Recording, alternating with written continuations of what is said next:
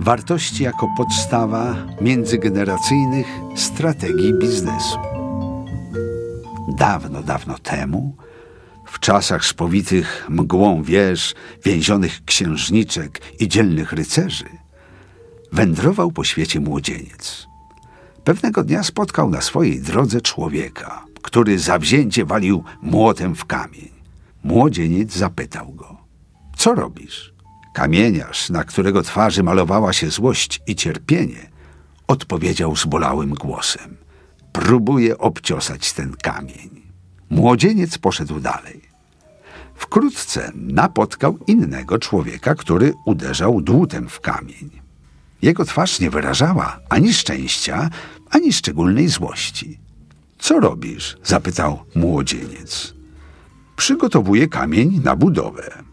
Młodzieniec ruszył w dalszą drogę i wkrótce spotkał trzeciego kamieniarza, który pracując przy kamieniu wesoło podśpiewywał. Co robisz? zapytał młodzieniec. Kamieniarz uśmiechnął się i odrzekł: Buduję katedrę. Brian Dumain. Człowiek budujący katedrę miał jasno określone wyobrażenie przyszłości, konkretną wizję, która była dla niego motywacją do pracy wykonywanej z uśmiechem i radością. Każda firma, która chce osiągnąć sukces rynkowy, również musi posiadać określoną wizję, dopingującą ją do dalszego działania. Czy masz ją ty, a twoja rodzina, twoja firma? Czy na budowanie strategii masz czas? Czy w ogóle jest czas na budowanie strategii? Kilka lat temu przez gospodarkę przetoczyła się fala kryzysu finansowego. Epicentrum tych trzęsień było w Stanach Zjednoczonych, ale wpływ odczuwalny był na całym świecie. Jak w teorii chaosu Edwarda Lorenza, który pytał, czy trzepot skrzydeł motyla w Brazylii może wywołać tornado w Teksasie. Zastanawialiśmy się nie czy, ale kiedy dotknie to naszą branżę. Turbulencjami ze względu na wzajemne powiązania i zależności naszego coraz bardziej zglobalizowanego świata dotkniętych było wiele branż, rynków, firm. Wielu z nich dziś już nie ma. Jednak, jak pisze Kotler w swojej książce, Chaos. Zarządzanie i marketing w erze turbulencji. Należy przyjąć, że era prowadzenia spokojnych biznesów już się skończyła. Weszliśmy w erę rynkowych turbulencji, które co jakiś czas będą wstrząsać naszymi rynkami. Wynika to nie tylko ze wspomnianych silnych globalnych powiązań pomiędzy gospodarkami i rynkami, ale też z postępu technologicznego i rewolucji informatycznej, z wschodzących gospodarek krajów Dalekiego Wschodu, z hiperkonkurencji czy wzrostu siły oddziaływania klienta.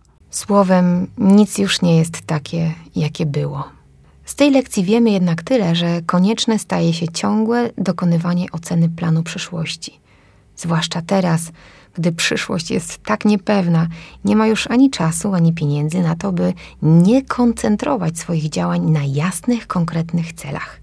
Przedsiębiorcy odpowiedzialni są za to, by precyzyjnie ukierunkować swoje biznesy w taki sposób, by nie tylko przetrwały kolejne turbulencje, ale stały się jednostkami, które potrafią wewnętrznie organizować się, uczyć i ciągle rozwijać, by stać się wielopokoleniowymi firmami o silnej rynkowej pozycji.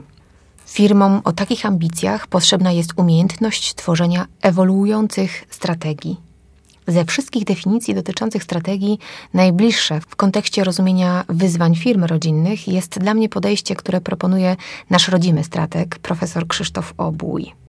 Grecy poznali dwie drogi poznawania rzeczywistości i sensu. Pierwsza to logos, droga rozumu.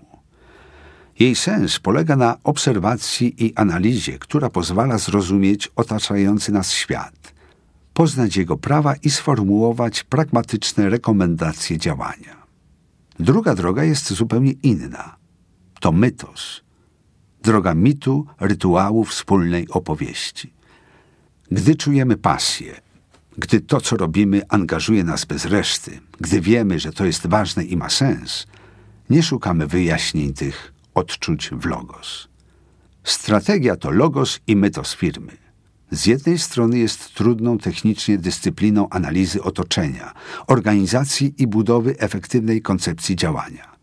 Z drugiej strony jest i powinna być pasjonującym mitem, opowieścią o tym, skąd firma przychodzi, gdzie jest i dokąd zmierza, jaka jest jej tożsamość i dlaczego warto, by pracownicy dla osiągania firmowych celów oddali jej fragment swojego życia.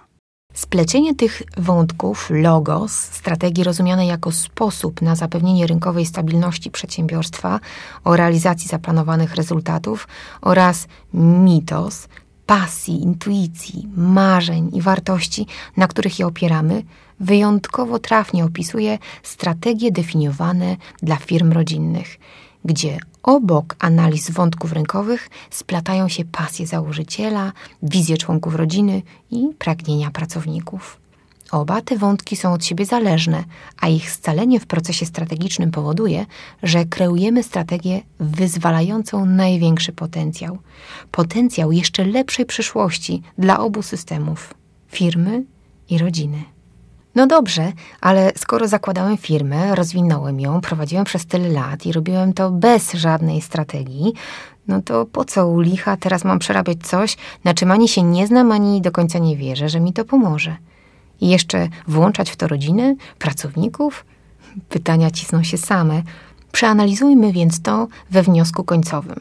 Zakładając biznes, miałeś strategię, miałeś pomysł, przejąłeś inicjatywę, pozyskałeś środki, zaangażowałeś w nią swoich najbliższych. Przez lata konsekwentnie realizowałeś pewną wizję, która towarzyszyła ci od początku. Czasami ją zmieniałeś, dopasowywałeś do rynku, który uczył i podpowiadał, jak działać. Miałeś strategię, ale to była Twoja strategia, Twój pomysł. Wówczas na placu boju byłeś sam. Jeśli chcesz stworzyć organizację, która będzie w stanie nie tylko trwać, ale też skutecznie się rozwijać, musisz włączyć w proces zarządzania strategicznego innych nie wystarczy już, że sam wiesz, czego chcesz dla Twojej firmy. W procesie tworzenia przyszłości firmy musisz włączyć rodzinę, która ją współtworzy, przyszłego sukcesora oraz posunąć się jeszcze krok dalej i do wspólnej podróży zaprosić też pracowników. Oni również muszą czuć się współodpowiedzialni za przyszłość firmy i jej kolejne wyzwania wówczas masz szansę rzeczywiście stawić czoło coraz trudniejszym wyzwaniom. Doprowadzić do tego, by zidentyfikować, nazwać i wykrystalizować te wartości, które charakteryzują Ciebie i Twoją firmę. Zderzyć to z wartościami Twojej rodziny, Twoich pracowników i w kreatywnym procesie doprowadzi do harmonizacji tych wartości i osadzenia ich w biznesowej codzienności. To siła, jakiej nie ma żadna inna firma, tylko firma rodzinna. To Twój największy kapitał, który możesz przekazać w ręce kolejnych pokoleń.